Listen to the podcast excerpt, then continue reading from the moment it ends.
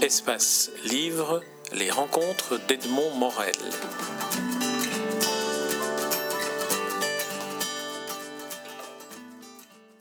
Lamberto Tassinari, nous nous rencontrons à, à, quelques, quelques jours, quelques semaines de la parution en français d'un livre que vous consacrez à John Florio, dont euh, vous estimez qu'il est en réalité Shakespeare.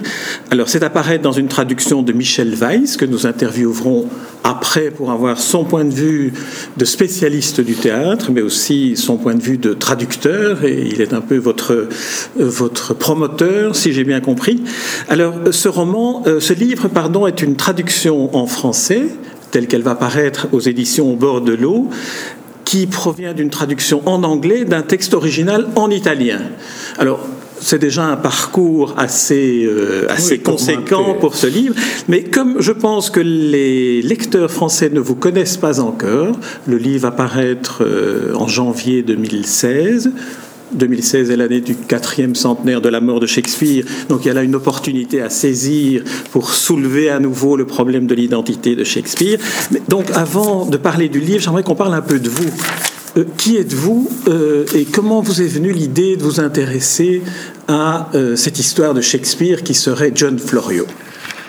Ah, qui je suis, je, suis un immigrant italien qui a débarqué ici il y a hum, presque 36 bah, ans à peu près, je ne l'ai pas compté, ça fait longtemps, je suis à Montréal.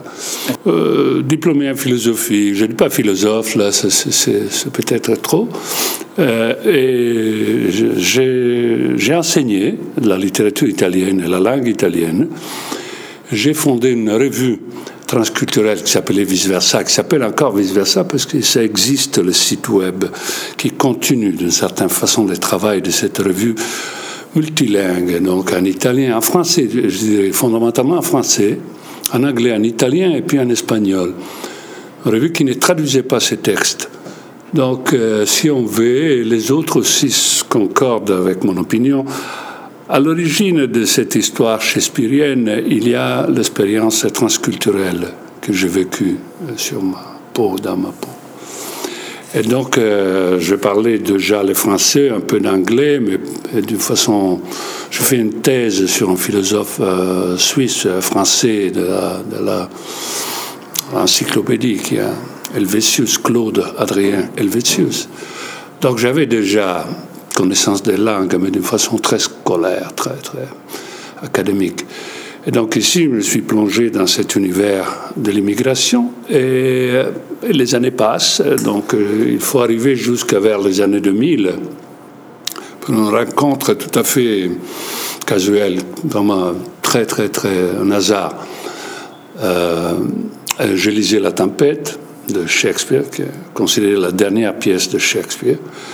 Et en même temps, euh, il y avait des voix de rumeurs, de, de, de prof d'école euh, italien qui soutenait que Shakespeare était sicilien.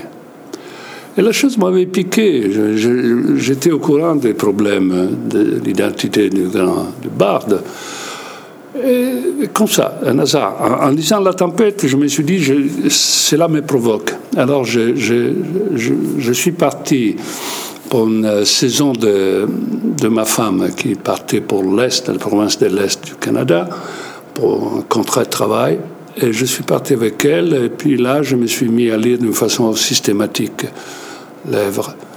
Et il me semblait tout à fait juste qu'il y avait quelque chose de, qui me renvoyait à, à, à, la péninsule et à sa littérature, à sa renaissance. Ça, c'est des choses connues, parce que Shakespeare, on le sait qu'il est imbibé de, des cultures italiennes de l'époque. Mais de, là à faire les pas vers, vers euh, une paternité italienne, personne n'a euh, osé faire ça. Alors, si vous voulez bien, pour ceux qui ne connaissent pas la problématique de l'identité de Shakespeare et les différents candidats à, cette identité, on va peut-être faire un petit peu d'histoire objective de ce qu'il en est.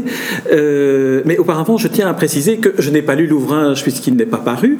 Je n'ai eu accès qu'à l'introduction et à un chapitre justement ah consacré à euh, la, tempête. le chapitre 17 de votre livre. Donc, je vais poser des questions euh, candides à deux titres. Je n'ai pas lu le livre, et donc je vais vous croire sur parole, euh, sous réserve, après lecture du livre, de contester tout ce que vous dites. Alors, Shakespeare, l'identité de Shakespeare, il y a les partisans de son identité, ce serait le Shakespeare de Stratford-upon-Avon, c'est ceux qu'on appelle les Stratfordiens, et il y a les autres qui ont déjà attribué à Francis Bacon, à Christopher Marlowe et au comte d'Oxford l'identité de Shakespeare. Alors sur ces trois-là, vous vous dites non, ce ne sont pas eux. Mais non, c'est ce qu'on dit en anglais, c'est des wishful uh, candidates, des, candidats de, euh, qu'on aimerait. Euh, oui, qu'on aimerait qu'ils soient. Euh, disons, il y, a, il y a un désir là qui fait que euh, Shakespeare soit conservé euh, un, un, anglais pur laine. Et puis, évidemment, il y a d'autres raisons qui ont fait ça, parce qu'il y a une ambiguïté. L'œuvre est tellement riche, est tellement composée, tellement composite, tellement... Il y a un amalgame de, différentes sources, d'une grande culture, euh, de connaissances aussi, pas juste culturelles, mais d'expériences de, de, vie, d'expériences des cours, de voyages, d'Europe. Elle est tellement riche que plusieurs sources se, fusionnent à l'intérieur. Donc, mais c'est pas des sources qu'on trouve euh, en rêvant. Il faut avoir un contact avec toute cette matière-là, même si si n'est pas direct, mais indirect à travers des livres, donc des, des, des grandes lectures, euh, mais aussi une expérience de vie en effet qu'on peut pas imaginer, celle de la cour. Alors Comment, je ne sais pas pourquoi on est arrivé, mais je l'imagine, on est arrivé à, parce que des gens avec, euh, euh, disons, qui, qui, ont un esprit libre, assez libre, de, de, de, de lecteurs de Shakespeare, qui n'ont pas peur de, de, vraiment de rompre l'ordre établi, ils disent non, c'est pas possible. Ils disent comme euh, Freud avait dit non, c'est pas possible, ou Orson Welles, ou Charlie Chaplin, ou Henry James, ils n'étaient pas des fous. Ils se sont aperçus, il y avait quelque chose qui clochait là, ça marche pas, c'est pas, c'est pas celui, c'est pas ce type-là qui, qui n'avait ni voyage, ni langue, ni culture, ni rien, puis il arrive à faire ça. Non, c'est pas possible. Alors, oui, sûr, alors sur le, sur le fait que Shakespeare n'est pas celui euh, dont, on connaît, dont on ne connaît rien, oui, parce qu'on ne sait rien de cet homme. Alors, donc, il y a juste l'œuvre. Et, pourquoi pas ces autres nobles euh, anglais de, naissance pure laine, comme on dit au Québec? Euh, Parce qu'un est mort en, 1593. C'est Marlowe. Marlowe, oui. Euh, Bacon, oui, il a trop écrit de très différents. Il a un autre caractère. Il n'a pas la même. Il avait une grande culture. Il, il parlait plusieurs langues, mais il n'était pas Shakespeare. On le sent malgré le, moi je ne connais même pas vraiment véritablement jusqu'au bout les œuvres de ceux qui soutiennent. Mais j'ai lu assez pour, pour voir qu'il ça ne convient pas, ça ne convient pas. pas à moi parce que je suis italien non ah, c'est pas pour ça. C'est pas pour ça. Je voulais changer de nom d'ailleurs. quand, quand, je l'ai écrit en italien je voulais je voulais je voulais tout de suite le, faire traduire parce que je parle en anglais je, je l'ai je peux l'écrire un peu. Mais je pourrais jamais écrire un livre de cette ampleur en anglais. Je pourrais le faire, mais ça m'aurait pris 20 ans. Hmm. Euh, alors, ah, ah, alors un, mot, un, mot, maintenant sur, sur John Florio, parce que vous n'êtes pas le premier à attribuer à John Florio euh, le fait qu'il soit Shakespeare. En Italie, ça a commencé à apparaître plus ou moins à l'époque où il y avait une montée du nationalisme italien, à l'époque où la montée du, du fascisme s'installait en Italie. Alors, est-ce qu'il n'y a pas à ce moment-là une forme de recherche absolue de trouver euh, chez Shakespeare une origine italienne à cause euh, du grand nombre de textes qui se situent dans une euh, culture italienne. Il y a d'autres gens, plutôt que les Italiens, qui ont soutenu l'importance de l'héritage italien et de la culture italienne. Des Anglais, des Allemands, des Français, il y en a plein qui disent ça. Il n'y a aucun doute qu'il y a une grosse portion d'œuvres de, Shakespeare qui puise sur des sources italiennes. Donc, façon ou de l'autre, Shakespeare doit avoir un contact avec l'italien important, profond, qui a été nié en partie, même avec les drames italiens du, XVIe siècle. Chose qui pour longtemps a été tenue de côté, mais finalement, il faut s'apercevoir qu'il avait lu tout. C'est lui qui a écrit ces choses-là, ces pièces-là. Donc, euh, c'est pas les Italiens qui ont avancé c'est des étrangers, si on veut dire, du point de vue italien, qui ont fait ça. Euh, l'histoire du fascisme, c'est le contraire. Vous serez déçus, vous et vos, et auditeurs, parce que euh, quand euh, la, la, la, paternité de Zeb de Shakespeare a été avancée par un journaliste italien durant le fascisme, c'est le fascisme qui a bloqué toute initiative. Et le type, il avait fondé même une, académie pour avoir le soutien académique des universitaires et de tout le monde en Italie pour dire que finalement, euh, ce génie anglais, en effet, était un Italien. Mais le régime a posé une pierre dessous, a dit arrêtez, le fascisme était, venu de s'installer depuis une dizaine d'années, moins que ça. Et donc, il n'avait pas besoin de, de, de, déranger l'Angleterre, qui est tenait les cordons de la bourse financière et tout ça, et puis la nouvelle. Ok, ça c'est important de le dire. n'avait pas besoin d'un génie supplémentaire. absolument. Donc, euh, donc euh, il n'est pas une affaire nationaliste, c'est le contraire. C'est les nationalistes qui ont bloqué toute la, à la naissance cette histoire. Ce que je voulais dire, c'est que vous n'êtes pas le premier à avoir dit tiens, c'est pas, c'est Florian. C'était les pères, c'était les pères, c'était les pères, parce que ici il s'agit d'un couple, père-fils. alors maintenant parlons alors de Florian. qui est Florian C'est le fils d'un d'un euh, exilé, d'un transfuge italien, euh, italien, mais d'origine espagnole juive, certainement. Il s'appelait Flores, je suis presque certain. Je n'ai jamais fait de recherches sur le terrain. C'était euh, le père de, John, de Giovanni, était un, un fils de converti, de juif converti certainement arrivé en Italie, en Sicile ou ailleurs, après la, la, la,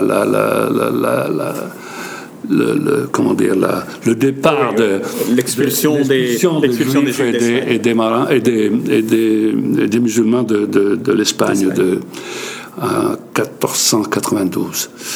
Et les fils donc d'un d'un fils, de, le, le petit-fils de juifs, qui euh, son père, Michelangelo Florio, euh, est resté orphelin très très jeune dans un couvent. Il a poursuivi son éducation dans un couvent. Il est devenu frère franciscain, le père de John Florio.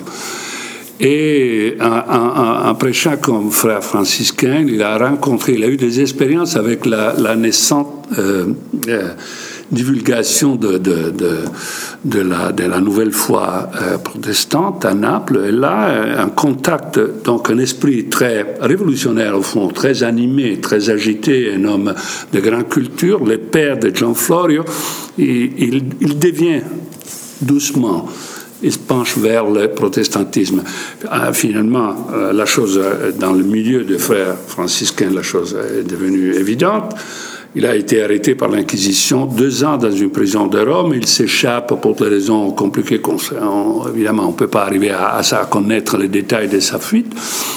Et euh, à travers l'Europe, donc à travers la Suisse et puis euh, la France, il arrive en Angleterre en 1550. Là, il, est déjà un martyr du protestantisme, donc accueilli à bras ouverts par les et donc, dans l'espace de quatre ans, il est au chevet à la mort du jeune roi euh, Édouard, VI. Il se trouve au chevet du roi, donc pour dire que dans l'espace de quatre ans, il a monté les échelles euh, sociales. Et, il a déjà écrit, il a, il a, il a traduit, il a, il a un contact avec les familles shakespeariennes.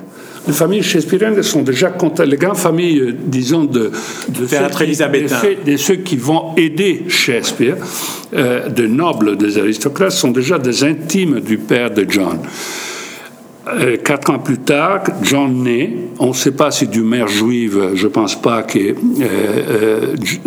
son père, Michelangelo, est allé à la recherche d'une femme juive juste pour continuer la tradition euh, culturelle non, on n'a aucune idée, mais c'est pas certainement une anglaise. Moi, je ne crois pas que sa mère était une anglaise. On n'en parle pas.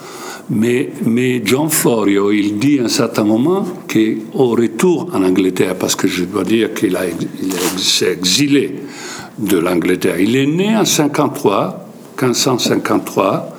Son père quitte en 54, donc il avait un peu plus qu'un an.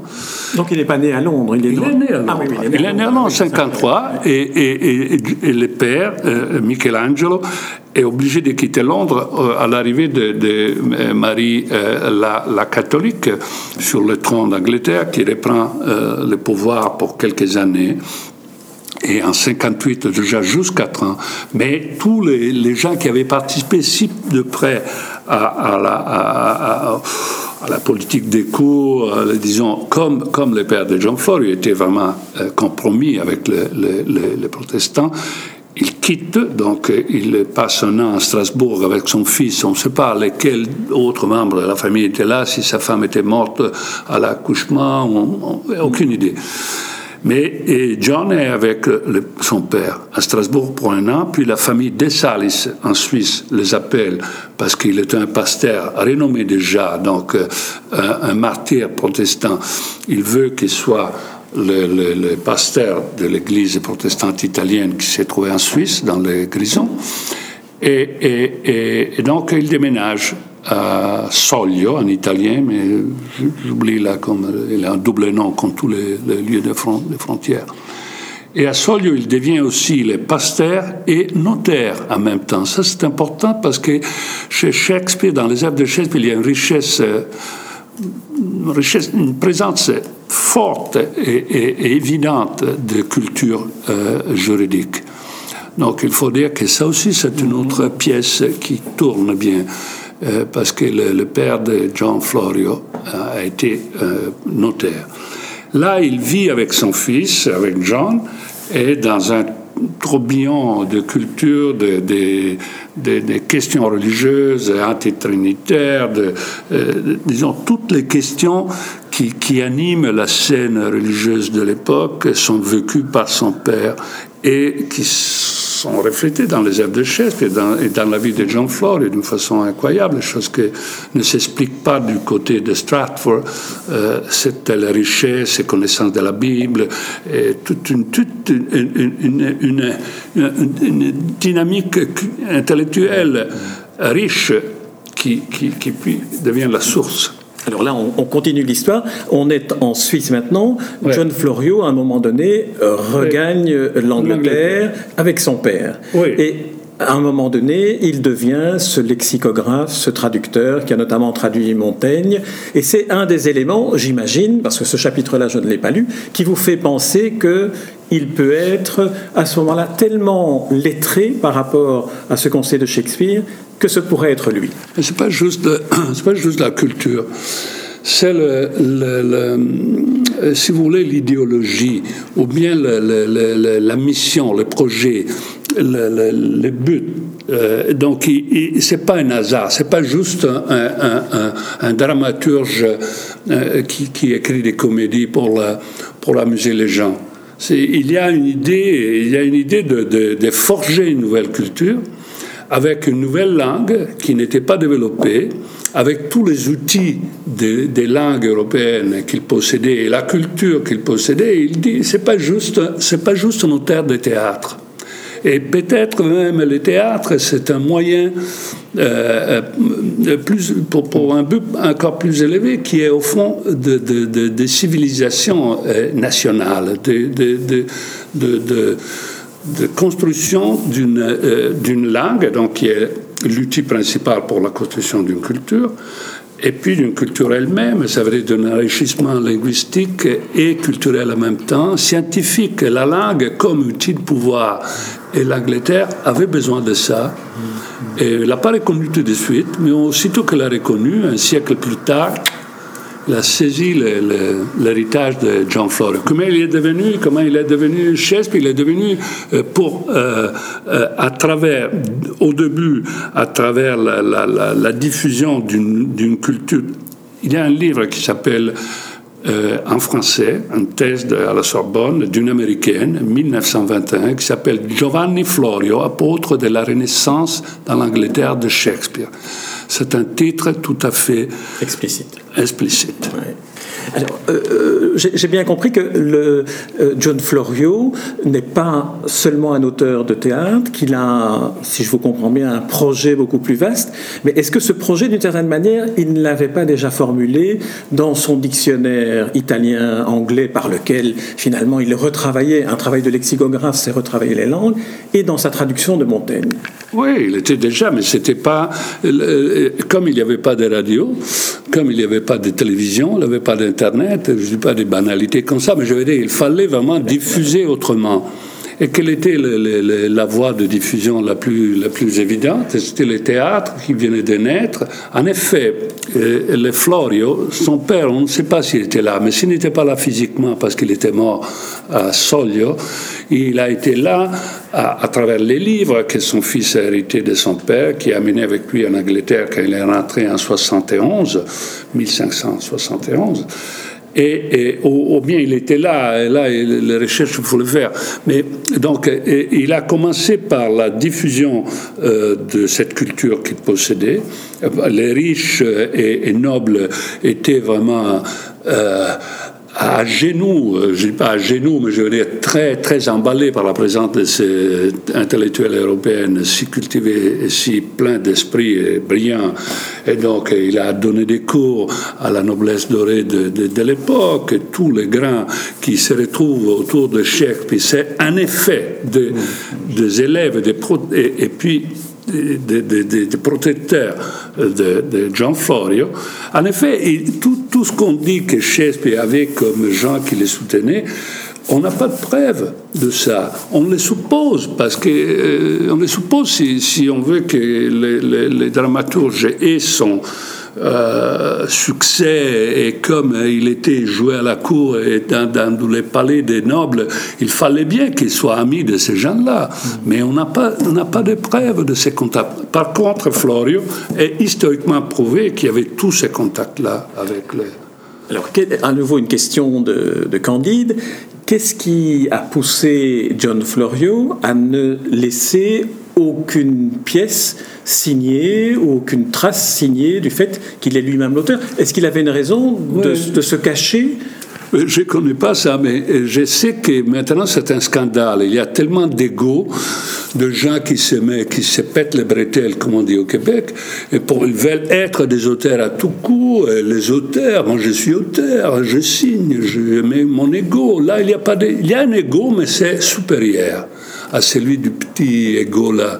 C'est un ego euh, cosmique de quelqu'un qui est vraiment grand et qui a déjà donné signe de, sa, de, son intelligence, de son savoir à travers ces sources-là, des cours, des leçons, des colloques, whatever. Et, et puis, il a fait ça, mais il a fait ça pas tout seul je pas de preuves, mais ça prend des, complices. Euh, euh, la cour, il y a des gens qui savaient, son beau-frère, euh, Samuel Daniel, il était au courant. Je pense que oui. Il a commencé par un pseudonyme, Shakespeare. disons, il a commencé sans nom. Les œuvres de Shakespeare au début, jusqu'à 1598, étaient anonymes. Donc, c'est lui qui a mis, soit qu'il soit, il les a mis anonymement. Pourquoi? Pourquoi? C'est étonnant, ça aussi. Pourquoi Shakespeare lui-même est, si obscur, est si se cache? Et pourtant, il était un, homme de province euh, qui, qui, aimait beaucoup euh, dépenser, acheter des grandes maisons. Alors pourquoi il était si, si craintif? Pourquoi il, il se cachait? Parce que même sans l'histoire de Florio, Shakespeare en soi, comme personnage historique très difficile, il est très sécrétif, très, très, très. C'est pour ça d'ailleurs qu'on euh, essaye d'en trouver d'autres Shakespeare. Plausible, oui. Mais alors j'ai posé ma question autrement. Et à nouveau, je n'ai pas lu votre livre, donc je ne sais pas si vous en parlez ou pas.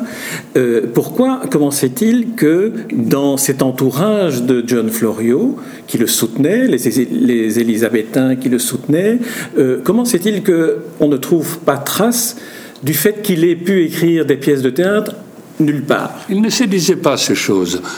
Non, il n'y avait pas ce type de, de, Pourtant, on disait que c'était Shakespeare. Oui, il y en avait qui le savaient, mais disons, Shakespeare, c'est un nom, c'est une réputation de, dramaturge, c'est un poète, c'est quelqu'un qui était là. Mais il n'y a, pas, il a pas ce type de, mentalité.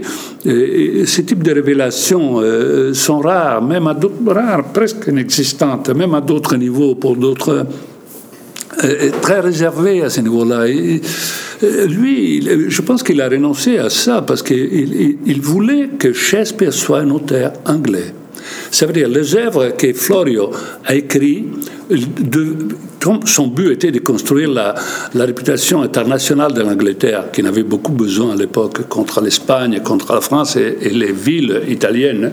L'Angleterre était un cendrillon comparé au reste. Alors, pour armer de, cette nouvelle culture, de cette nouvelle produit littéraire et, théâtral et linguistique, euh, l'Angleterre, il fallait que l'homme qui fait ça soit un Anglais. Il ne pouvait pas être John Florio. Mais quel était l'intérêt de John Florio, euh, italien, de valoriser, de vouloir à ce point euh, surélever la civilisation anglaise à un moment où finalement ça Non, non, non, parce qu'il était, parce qu'il était euh, un exilé, parce qu'il était un apatride, parce qu'il était un juif de la diaspora, parce qu'il était, euh, il, il, il, vivait dans la langue. Il vivait pas sur une terre précise. Et sa langue, c'est, et donc l'Angleterre, c'était antipapiste, anticatholique. C'est important. Donc il fallait. Et puis c'est une mission. Elle était petite, il fallait la, faire développer, la, faire grandir. Et, ça va savoir, c'est une question de, tête, je veux dire, de passion, d'amour pour, pour, un projet, un grand projet, un immense construction au début de la modernité, le nouveau monde. Euh, John Florio, il parle euh, un monde de mots, the world of words. C'est un bâtisseur de cathédrale euh, un de bâtisseur de cathédrale. Alors, Jean, encore deux, deux petites questions, et puis après, on va interviewer votre traducteur. j'ai lu, je ne sais plus si c'est dans l'introduction ou dans d'autres sources que j'ai été consulté, j'ai lu qu'il avait que euh, John Florio avait rencontré Giordano Bruno.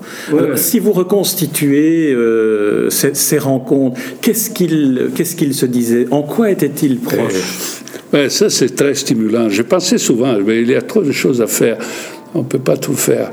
Mais ça serait une pièce intéressante. Mm. Ouais, moi j'en ai écrit une autre. J'ai écrit. Non, non, j'en ai écrit. J'ai ajouté. C'est ça que maintenant j'essaie vraiment de faire. J'ai repris la tempête et j'ai ajouté un chœur des trois femmes napolitaines qui assistent à la tempête sur vidéo et la commentent au théâtre. Et donc euh, là, c'est déjà très intéressant. J'ai trouvé ça intéressant. Mais en deuxième lieu, ça serait justement ce que vous dites. Ça veut dire la, la, rencontre dans l'ambassade française à Londres pour trois, presque trois ans de, deux cerveaux euh, qui fumaient, vraiment, qui deux, intelligences révolutionnaires, mais Jordan Bruno, il était plus, euh, il avait plus de courage, il était moins de courbettes, il était encore plus, euh, encore plus un véritable anarchiste. Shakespeare, ça veut dire Jean Florio Shakespeare, tout son fait, euh, il, était soumis à, l'ordre euh, euh, de l'aristocratie et de la monarchie. Bruno, il était beaucoup plus révolutionnaire que lui, et finalement, il est fini sur le bûcher. Là, il est, il est mort en 1600. À Campo dei Fiori. À Campo dei Fiori, justement.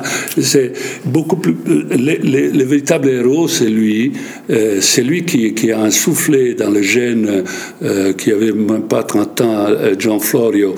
Euh, cette passion pour les mots, pour la culture, et, pour, une, action euh, enthousiaste, euh, culturelle, intellectuelle qui a été le, signé Shakespeare par la suite. Alors, ma dernière question concerne le livre proprement dit. Donc, il va paraître en français. Euh, je pense qu'il n'existe pas en version papier en italien ni en anglais. Alors, qu'est-ce, que c'est que cette histoire éditoriale? Est-ce qu'il y a un éditeur français qui s'est dit tiens, voilà la bonne affaire, c'est le quatrième centenaire, on va ressortir un peu de, euh, d'identité de Shakespeare? Je vais vous dire la vérité. Ah, c'est, Hein? c'est toujours mieux. Ah d'accord, c'est toujours mieux. La vérité est que moi j'étais tellement certain, comme je ne suis pas un spécialiste shakespearien, maintenant le soit clair pour vous et les autres. Je ne suis pas un spécialiste, donc on ne me pose pas trop de questions parce que j'en ai des réponses, mais je ne suis pas un spécialiste qui a passé sa vie sur Shakespeare, non. Ça me 20 ans quand même. Non, moins de 20 ans. Mais, mais assez pour voir. Assez pour voir. Donc je peux me battre aussi avec le, ceux qui ont passé leur vie, parce que je connais les éléments fondamentaux, importants pour euh, euh, dialoguer. Et donc, euh, quelle était la question? Euh, Ah, comme je suis arrivé quelle est l'histoire Oui. de l'édition Oui. du livre L'opportunité oui, aujourd'hui? Quand j'ai commencé, j'ai écrit en italien parce qu'il y avait une urgence de le dire. Je ne pouvais pas me mettre à le faire en français. J'aurais pu le faire en français. J'aurais plus, plus de temps. Et ou en anglais. Mais je l'ai fait en italien, ça me sortait naturel. Et, et quand je l'ai fait, je me suis dit, personne m'a poussé, je n'ai pas eu de subventions, je ne veux rien. J'appartiens à aucune paroisse, église, euh, universitaire, rien. Je l'ai fait, c'est mon affaire. Et quand je l'ai fait, j'ai dit, c'est vrai. Et personne m'a poussé, on m'a pas dit, fais-le, écris ça. Ou... Je l'ai fait et j'ai dit, c'est bon, c'est moi, c'est mon livre. Je vais le faire traduire en anglais. Et puis, je l'ai fait traduire, j'en ai vendu 300 copies par Internet. Puis en 2013, je fais une autre édition, je fais aussi euh, en version électronique, en e-book. Et donc il est disponible sur Internet. J'en ai vendu encore un peu. Mais c'est quelque chose de périphérique, c'est rien. C'est, quelques centaines de copies, quelques, peut-être mille si, je- si j'exagère à travers le monde. Ça veut dire que ça n'intéresse pas les anglophones. Mais non, mais évidemment, mais ça, c'est- une affaire politique. hein. C'est politique, c'est clair. Un, c'est un mensonge. C'est comme si vous recevez un paquet important avec des choses fondamentales qui n'est pas adressé à vous, mais qui vous arrive, vous est livré par erreur, et vous le gardez. C'est un peu ça, Florio. C'est- Florio est arrivé là, c'est un grand cadeau, un immense cadeau, mais qui a envie de... Je, je viens de lire, ben, c'est trop long à dire ça, mais je viens de lire un- un- quelque chose sur Max Planck, le, le- le- le physi- physicien. physicien allemand, qui est resté fidèle euh, au régime. D'autres, comme Einstein, évidemment, euh, n'a pas resté fidèle, il a quitté aussitôt que possible. Et, et- et il y a quelqu'un qui dit il y a trois façons d'être dans, une, dans une nation, dans une société, dans une entreprise, dans quelque chose de constitué. Il y a la, la, la, la voix, ça veut dire dire euh, les choses. Puis il y a la, loyauté, ça veut dire se taire. Et puis il y a vraiment la, résistance, vraiment la- la- l'affirmation. Et la grande partie des gens qui font, qui appartiennent à une coïnée, à un groupe, ils sont, ils sont pas portés à casser les règles. Donc, euh, si on appartient à l'université, comme cette, cette, cette vérité établie depuis des de, de- de temps très lointains, quand encore il n'y avait pas de critiques, il n'y avait pas d'opinion publique et tout ça, tout s'est fait, c'est coulé dans les bétons, comme on dit ici. Alors, couler dans le béton, euh, qu'est-ce que tu commences ta carrière Qu'est-ce que tu dis Tu vas aller faire ça Non, mais ça suffit, il y a l'œuvre. L'œuvre est là. Oui, ça, c'est- Donc, euh, l'œuvre est là. euh, et en plus, l'hôtel a été démoli dans les années 60-70 par les Français. Et L'hôtel ne compte plus. L'hôtel, c'est tout le monde. L'hôtel, c'est l'histoire. On le respire. C'est le livre qui compte. Oui, c'est le livre qui compte. Et alors, c'est comme ça qu'on est arrivé là. Très bien. Eh bien, écoutez, euh, Lamberto Tassinari, je me réjouis de découvrir votre livre et peut-être de vous rencontrer après l'avoir lu cette fois-ci. Il va paraître au bord de l'eau, qui est une maison d'édition française située à Bordeaux. Oui.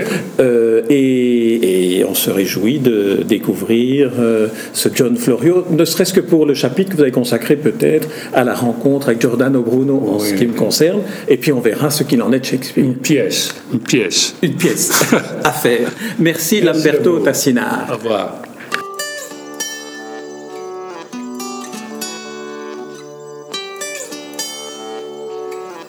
Espace Livre, les rencontres d'Edmond Morel.